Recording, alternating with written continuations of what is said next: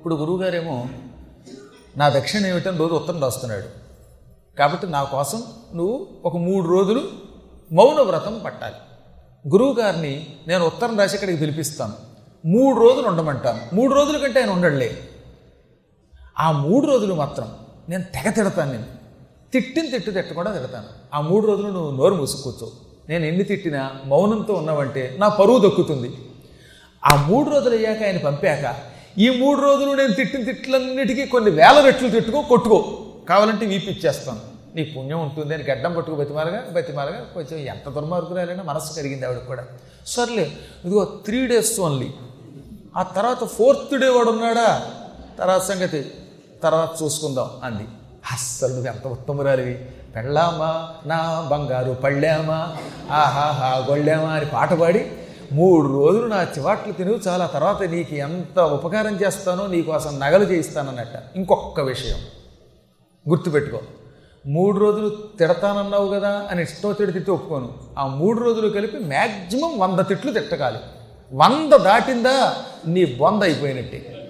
నీకు ఆ మూడు రోజులకి వంద వరకు పరిమితి విధిస్తున్నాను. లిమిట్ దాటకూడదు. ఓవర్ డ్రాఫ్ట్ పనికిరాదు అంది ఆవిడ. ఆ మూడు రోజులు వంద కంటే ఏం తిడతానులే? పర్వాలేదులే అనుకుని ఒప్పుకున్నాడు ఈయన. తర్వాత ఆవిడ ఒప్పుకున్న ఆనందంలో గురువుగారికి ఉత్తరం రాశాడు గురువుగారు మీరు కోరినటువంటి బంగారం లాంటి భార్య దొరికింది నేను ఎన్ని తిట్టినా పడుతుంది మీరు తక్షణం రండి అనగానే గురువుగారు వెనక ముందు చూడకుండా గురుకులం ఊసి మరీ వచ్చేసాడు ఈ తిట్లు వినడానికి గురువుగారు వచ్చారట చివరికి మా ఐదారు గురువు అంటే ఆయన అంత బాధపడ్డాడండి. ఆయన రావడంతో గురువుగారిని చూడడంతో ఈయన ఆనందం పట్టలేక ఈ శిష్యుడు వసే దౌర్భాగ్యురాలా గురువుగారు వచ్చారు నీళ్ళు తేవే అనగానే కిక్కును మనకుండా చెంబుతో నీళ్ళు పట్టుకొచ్చింది ఆవిడ ఇక గురువుగారి ముఖం వెలిగిపోయింది. శిష్య నేను కోరిన దక్షిణ ఎవడిచ్చాడురా ఇంతకు పూర్వం? నువ్వు ఇచ్చావురా నువ్వురా నిజమైన శిష్యుడివి. ఈ ఆనందం తట్టుకోలేకపోతున్నాను రా శిష్యోయ్ నాకు ముద్దొచ్చేస్తున్నావురా అన్నట్ట. గురువుగారు పొగిడారుగా దాంతో వీడు రెచ్చిపోయాడు. జ్యేష్ఠమోహన్ దానా చండాలపు దానా గూనిదానా నడ్డిదానా ఇలా తిట్టిన తిట్టి తట్టుకోవడం తిడుతున్నాడు. వీడికి వాళ్ళ ఆవిడ వంద తిట్లే పరిమితం విధించిందనే విషయం మర్చిపోయాడు ఆనందంలో. కానీ వాళ్ళ ఆవిడ చాలా తెలివైంది. ఓ చాక్ పీస్ పెట్టుకుని దౌర్భాగ్యురాలు అనగానే అక్కడ పక్కన ఒకటి అని వేసుకుంది. జ్యేష్ఠ మొహన్ దాన అనగానే రెండోసారి రెండని వేసుకుంది. నెంబర్ టూ నెంబర్ త్రీ ఇలా వేసుకుంటోంది. భోజనం దగ్గరకు వచ్చారు వీళ్ళు. స్నానాలు అయ్యాయి తిట్లు తెగ తిడుతూనే ఉన్నాడు రెచ్చిపోతూనే ఉన్నాడు. ఇప్పుడు భోజనాల దగ్గరకు వచ్చారు. గురువు గారికి శిష్యుడికి చెరుకో విస్తరి వేసింది పీటలు వేసింది. అన్నం వడ్డించవే. చండాల మొహమ్మదాన అన్నాడు వాడు. అన్నం వడ్డించింది. అన్నీ అయ్యాయి. ఇక తొంభై తొమ్మిది తిట్లు అయ్యాయి. లాస్ట్ అండ్ ఫైనల్ తిట్టు వందోది మిగిలిందిట. వీడు వెనక ముందు చూడకుండా ఏడుపు మొహందానా? ఏడుపు కొట్టుదానా? వేడి వేడి చారు తేవే అన్నట్ట మంద అయిపోయింది. చూసుకోలేదు వీడు. ఆవిడ కొళ్ళు మండిపోయింది. నూరు దాటిపోయేగా వేడి వేడి చారు కొండ పట్టుకొచ్చి వాడి నెత్తి మీద డామ్ అని కొట్టింది. తల పగిలిపోయింది వీడికి. కొండ పగిలింది. ఈ కొండలో ఉన్న చారంతా వాడినెత్తి మీద పడింది. వాడినెత్తి మీదే కాదు రెండు కొండలు తెచ్చేదిట. ఒక కొండ గురువు గారికి ఒక కొండ శిష్యుడికి. మళ్ళీ పక్షపాతం లేకుండా. ఈ విధంగా గురువు గారికి శిష్యుడికి వేడి వేడి చారు కొండలు నెత్తి మీద పగిలాయి. చారు నెత్తి మీద పడింది మాడు పగిలింది. గురువుగారు నిర్ఘాంతపోయాడు. ఎందుకంటే ఇంటి దగ్గరే ఇంతకాలం శిక్ష పడింది. ఇప్పుడు శిష్యుడింట్లో ఇంతకంటే గొప్ప శిక్ష పడింది. ఈయన ఎంతసేపు ఏమనుకుంటున్నాడంటే శిష్యుడు ఏం తిట్టినా సరే పడుతుంది వాళ్ళ ఆవిడ. ఆహా నా శిష్యుడు అదృష్టవంతుడు అదృష్టవంతుడు అని పొగుడుతున్నాడుగా. హఠాత్తుగా ఇది ఇలా బట్టబయలైంది దాంతో ఆయన తెల్లబోయాడు. తెల్లబోవడం పక్కన పెట్టండి కొసమెరుపు ఇప్పుడు వాడు వాడి వచ్చి ఏమోయ్ రెండు కొండలు పగలగొట్టాను. రెండు కొండలకి రెండు ఐదులు పది రూపాయలు. పట్టుకురా. ఎవడిస్తాడో? పది రూపాయలు నువ్వు ఇస్తావు నీ గురువు ఇస్తావు అందుట. దాంతో గురువుగారు ఉత్తరాపోసను కూడా పట్టకుండా లేచి పారిపోవడం మొదలు పెట్టాడు శిష్యుడు గురువుగారు గురువుగారు గురువుగారు అని వెంటబడ్డాడు. అప్పుడు గురువుగారు ఆగి ఒరే శిష్య అనేక శతభాండాన్ని భిన్నాన్ని మమ మస్తకే.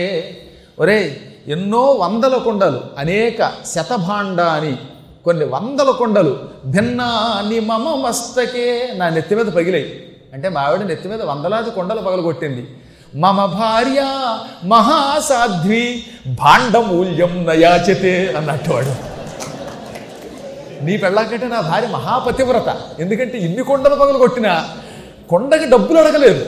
మీ ఆవిడ ఏడాకులు ఎక్కువ చదివిందిరో కొండ నెత్తి మీద కొట్టి దాని మొహమ్మండ ఆ కొండ డబ్బులు కూడా నిన్ను నన్ను అడుగుతోంది. ఆహాహా ఎంత గొప్ప శ్లోకం చెప్పేటండి గురుగారు ఇది ఒక గొప్ప పురాణ శ్లోకం అనమాట మా చిన్నప్పుడు కావ్యాలు చదివేటప్పుడు ఈ- చాటు శ్లోకం చదివించేవారు. నా అదృష్టవశాత్తు ఈ శ్లోకం నాకు నాకేం ఉపయోగపడలేదు అనుకోండి నిన్న అని భస్మగే మమ భార్య మహాసాధ్వి భాండమూల్యం నయాచితి అన్నం ఉంది అది కొసవెరుకు కదా. కాబట్టి ఎందుకు చెప్పొచ్చేది ఏంటంటే ఈవిడ పరమ దుర్మార్గురాలు కదా. ఎప్పుడు చూసినా కొడుతూ తిడుతూ ఉంటుంది. ఆవిడ తీసుకొస్తే మళ్ళీ ఇల్లు తిట్లు తినాలి. అసలు ఎందుకు నా భార్య ఇంత గయ్యాళయ్యింది? ఓ గురుదేవా ఓ మునీశ్వర నువ్వే నిజం చెప్పాలి. పాతాళంలో ఉన్న ఆవిడ ఏదో తీసుకొస్తాను. తీసుకొచ్చాక మళ్ళీ ఈ బాధలు నేను ఎక్కడ పడతాను? అసలు ఏమి కారణం వల్ల నాకు నా భార్యకి మధ్యలో ఇలా యుద్ధం జరుగుతుందనగానే అప్పుడు చెప్పాడు ఆయన ఇందులో నీ తప్పు లేదు మీ ఆవిడ తప్పు లేదు. ఆవిడ స్వతసిద్ధంగా ఉత్తమురాలు. నువ్వు ఎలాగో ఉత్తముడివి. మరి మీ ఇద్దరికి తగాదాకి కారణం నీ పెళ్ళి ముహూర్తం కర్మ అలా కాలింది నీకు.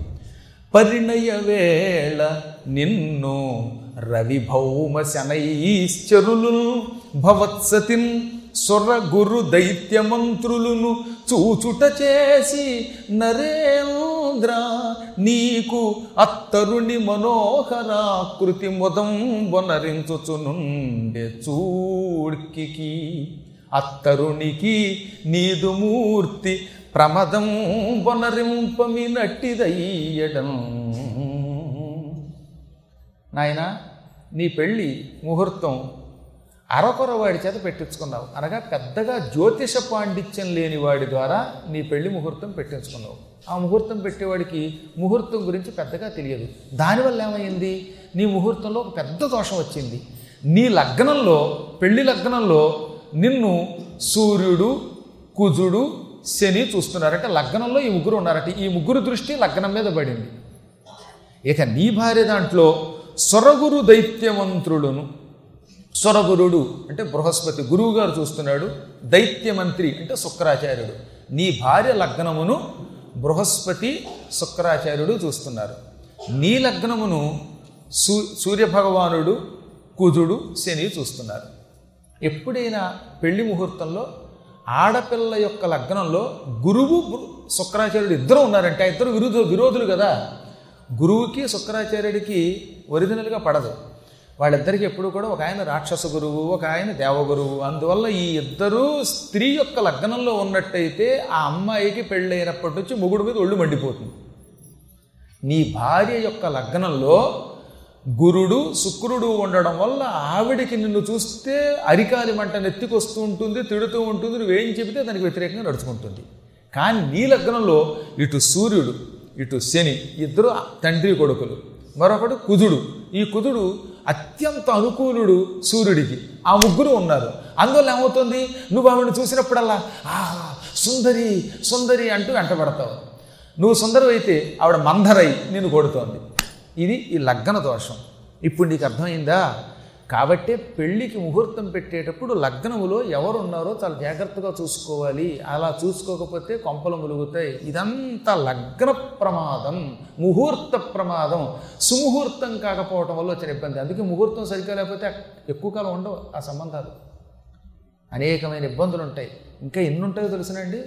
భార్యాభర్తల పరిణయ ముహూర్తంలో తేడా వస్తే పిల్లలు చెప్పిన మాట వినకుండా మనకి ఇష్టం లేని వాళ్ళు చేసుకుపోతారు. అన్య మతస్థుల్ని చేసుకోవటము అన్య కులస్తుల్ని చేసుకోవడం ఇవన్నిటికీ మూల కారణం ఏంటంటే మనం ఎంత గొప్పవాళ్ళైనా ఈ ముహూర్తంలో ఎక్కడో లోపం వస్తుంది. ఈ ముహూర్తంలో లోపం ఎందుకు వస్తుంది? గురు కటాక్షం లేకపోవటం అంట గురువుల్ని గట్టిగా పట్టుకోండి. ఎవడో ఒక గురువుని నమ్మి పట్టుకోండి. ఆ గురువు యొక్క దేవన ఉంటే జీవితంలో ఎలాంటి కష్టం రాదు. అందుకే వీలున్నంత వరకు సద్గురువుల యొక్క పాద పద్మములను అత్యంత భక్తితో నిర్భరమైన భక్తితో నిరంతరం పట్టుకుని పూజించేటటువంటి వాడికి మాట వరసకు కూడా కష్టం రాదు. వస్తే అది పటాపంచలు అవుతుంది గురువు చూసుకుంటాడు దాన్ని. ఒక్కోసారి ఎలా ఉంటుందో దానికి ఉదాహరణ చెప్పనా మీకు? ఇప్పుడు ఎదురుగుండా కూర్చున్న సువర్ణ లింగయ్య గారిని చూశారు కదా. వారి అబ్బాయికి పెళ్ళి కుదిరింది. ఓ మంచి ముహూర్తం పెట్టాం. ఆ ముహూర్తానికి శుభలేఖ పట్టుకొచ్చారు. ఆ ఇంట్లో అందరూ ఆ ఇంటి పేరుటి వాళ్ళే. మంధనిలో మొత్తం అందరూ సువర్ణ వాళ్ళే. దాదాపుగా ఈ పెళ్ళి సమయమునకు అంటే ఈ పెళ్ళి ముహూర్త సమయానికి చాలామంది ఆనాడు భీష్ముడు అంపశయ మీద ఉన్నట్టుగా ఉన్నారు. తెలిసిన మీకు? ఆయన అడగని చెప్తారు. ఇప్పుడు ఆ ముహూర్తానికి ఇందులో ఎవడు వెళ్ళిపోయినా రోజు మైలేనండి అక్కడ. ఊళ్ళో చాలా ఇబ్బంది పడేవారు వాళ్ళు. అప్పుడు నేను ఏమన్నానో తెలుసా? ఈ శుభలేఖలు నా చేతికి ఇవ్వండి. అమ్మవారి పాదాల దగ్గర పెడతాను. మళ్ళీ మీ అబ్బాయికి పెళ్ళయ్యి అమ్మాయిని తీసుకుని శాన్ ఫ్రాన్సిస్కో వెళ్ళిపోయేదాకా ఆ శుభలేఖ తీయను తర్వాత సంగతి చూద్దాం అన్నాను. ధైర్యంగా నమ్మారు శుభలేఖ ఇచ్చారు. ఖచ్చితంగా వాళ్ళ అబ్బాయి ఎయిర్పోర్ట్లో హైదరాబాద్ అడుగు పెట్టాడు. టప టప టప మూడు ముగ్గురు వెళ్ళిపోయారు ఇద్దరును. మైలు వచ్చేసింది అడగండి ఎదురుగుండా ఉన్నారు. బయటవాడు కూడా అక్కర్లా. ఇదే గురుకటాక్షం అంటే. చాలా ఆశ్చర్యపోయి వాళ్ళ ఊళ్ళో అందరూ అదే తెల్లబోవడం అనమాట రేపో వాపో ఏ క్షణమో అనుకున్నట్టుగా ఉంటారు. దాంతో ఎంతోమందికి పెళ్ళిళ్ళకి ఇబ్బందులు వస్తున్నాయండి బాబు. ఎక్కువ మంది ఒకే ఇంటి పేరుటి వాళ్ళు ఒక ఊళ్ళో ఉంటే అందరూ ఆ ఇంటి పేరుటి వాళ్ళు ఒక వెయ్యి మంది ఉన్నారు మరి. పెద్ద పెద్ద వాళ్ళు ఉంటారు. ఈ పురుడు వస్తుందో పుణ్యం వస్తుందో ఏం వస్తుందో చెప్పక చెప్పలేం కదా మనం. అలాంటప్పుడు ఎంత ఇబ్బంది వస్తుంది? ఇలాంటి ఇబ్బందులు లేకుండా పెళ్ళిలో ఏ ఇబ్బంది లేకుండా కటాక్షం కావాలంటే అయితే అపూర్వ ముహూర్తం కావాలి. ఈ కలియుగంలో అంత అపూర్వమైన ముహూర్తం పెట్టేటటువంటి పండితులు కొంచెం అరుదుగా ఉంటారు. ఎన్నున్న గురు కటాక్షం ఉంటే ఈ గురువు వల్ల త్రిమూర్తులు అనుగ్రహిస్తారు. అమ్మ అనుగ్రహిస్తుంది. అనుగ్రహిస్తే ఈ రకమైనటువంటి ఇబ్బందులు ఉండవు. అమ్మ అనుగ్రహిస్తే దేవతలు ఆగ్రహించినా బయటపడతామట. అందుకనే వీలున్నంత వరకు గురువులను పట్టుకోమని పెద్దలు అందుకు చెప్పారు. ఇది నాయన కారణం. ఇక అయ్యింది ఏదో అయ్యింది ఇప్పుడు పెళ్ళి ముహూర్తం వెనక్కి తేలేం కదా. కొంతమంది ఏం చెబుతున్నారట పెళ్ళి ముహూర్తంలో లోపమంది మళ్ళీ పెళ్ళి చేసుకోండి అన్నారట. ఇంకా అయ్యం అక్కడతో ఆగింది. కాబట్టి మళ్ళీ పెళ్ళి చేసుకోవడం అంటే ఎవడన్నా వింటేనే అవుతాడు. ఇలా అశాస్త్రీయమైన కొందరు చెబుతున్నారు. భార్యాభర్తలు ఇద్దరిని మళ్ళీ కూర్చోబెట్టి ఆ పెళ్ళి ముహూర్తం తేడా వచ్చింది కొత్త ముహూర్తం మేము పెడతాం కూర్చొని పెళ్ళి చేసుకోండి అంటే మళ్ళీ పెళ్ళి అవుతుందా? అలాంటి దోషములు అసలు చేయకూడదు. దానికి అనేకమైన ప్రాయశ్చిత్తాలు ఉన్నాయి అవి శాస్త్రములు చెప్పే వాటిని సరిగ్గా తెలుసుకోవాలి. అదో పక్కన పెట్టండి. ఇప్పుడు నేను ఏమన్నాడు? జరిగిన దాని గురించి ఆలోచించకు. ఆమెను తెచ్చి ఇంట్లో పెట్టుకో.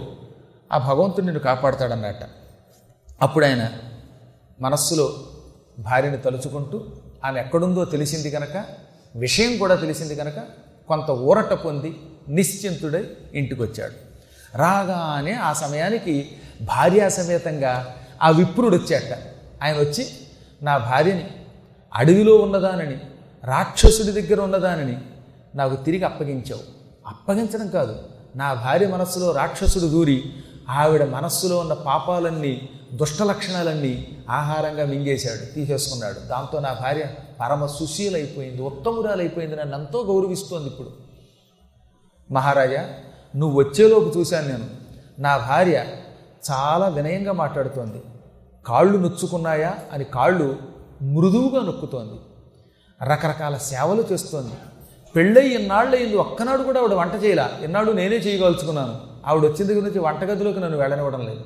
ఆహా నా జీవితాన్ని వంటగదిలోకి వెళ్ళకుండా పంట పండిలాగా చేసావు నీ రుణం తీర్చుకోలేను. అందుకే నీ దగ్గరకు వచ్చాను. మా దంపతులు ఇద్దరం నేను మనస్ఫూర్తిగా దీవిస్తున్నాం. అనగానే అప్పుడు ఆయన అన్నాడు మీ దేవనుడు నాకు చాలా అవసరం అండి నీకు నీ భార్య దక్కింది. నా భార్యే దూరం అయిపోయింది. మహారాజునయ్యుండి నా భార్యని దూరం చేసుకున్నాను. అనగానే నీ భార్య ఏమైపోయిందో? బ్రతికుందా? చచ్చిపోయిందా? చచ్చిపోతే మాత్రం రెండో పెళ్ళి చేసుకోవచ్చు అని శాస్త్రం చెబుతున్నది. ఒకవేళ మరణిస్తే ఒక మంచి సంబంధం చూసుకో. ఈసారి ముహూర్తం నేను సరిగ్గా పెడతాను. లేదా బ్రతికుంటే తెప్పించుకో. అనగా ఆవిడ మరణించలేదు. పాతాళంలో ఉందిట. సాలపోతకుడనే సర్పరాజు గారి కూతురి రక్షణలో ఉందిట. ఆవిడని తేవడం పెద్ద కష్టం కాదు. కానీ తెచ్చిన తర్వాత మళ్ళీ మొదలకొస్తుంది కదా సంసార వ్యవస్థ. ఆవిడ మళ్ళీ తిడితే నాకు ఈసారి కోపం వస్తే ఏం చేస్తానో అని భయంగా ఉంది. ఈ ప్రతికూలత్వంతో రోజు పోరేటటువంటి పెళ్ళాంతో కాపురం ఎలా చేస్తాం? ఆలిపోరు ఇంకంత ఇంత కదట. ఇంటిలోని పోరు ఇంతెంత కదా అన్నాడు. ఇంట్లో పోరుంటే అసలు ఏం సుఖం ఉంటుంది? అనగా ఓహ్ ఇంతేనా? నువ్వు నాకెంతో ఉపకారం చేసావు నా భార్యని మార్చావు. నాకేమో సంసారం సుఖంగా ఉండేలా చేసావు ఎంత ఉపకారం చేసావు ఇప్పుడు నీకు రహస్యం చెబుతున్నా విను. నేను యజ్ఞములు చేయడంలో దిట్టను. ఎవరినైనా మంచిగా మార్చగలను. అలాంటప్పుడు నీ భార్యని ఇంతకాలం ఎందుకు మార్చుకోలేదు అని నీవు అడుగుతావేమో. స్వార్థమునకు మాత్రం యజ్ఞం చేయకూడదని మాకు నియమం ఉంటుంది. అందుకే నేను నా భార్య మంచిది అవ్వాలని యజ్ఞం చేయలేదు. నా భార్య కోసం నేను చేయకూడదు. నా స్వార్థం కోసం చేయకూడదు. ఇతరుల కోసం చేయొచ్చు నువ్వు నా భార్యను బాగు చేసావు. నీకు నేను ఉపకారం చేస్తాను. ఆ పైగా ఈ భార్య కూడా రాగానే చెప్పింది రాక్షసుల యొక్క కుటుంబాలు నాశనం కాకూడదని. అంటే ఒక రాక్షస జాతిని నీ వల్ల నేను నిలబెడుతున్నాను. నా కుటుంబం నువ్వు నిలబెట్టావు. నువ్వు ఉత్తముడివి. అటు రాక్షస జాతిని రక్షించావు. నా కుటుంబాన్ని రక్షించావు. ఇలా లోకాలను రక్షించటమే కర్తవ్యంగా పెట్టుకున్న నిన్ను నేను రక్షించకుండా ఉంటానా? ఇప్పుడు చెబుతున్నాను విను. నా మంత్ర ప్రభావం చెబుతున్నాను విను. మైత్రియును ఆనుకూల్యంబు మచ్చికయును కలిగి అక్కాంత నిన్నెప్పుడు కలసియుండ మిత్రకాముకులనరిల్చు మిత్రవింద ఎట్టి దట్టిది కావింతు నేనరేంద్ర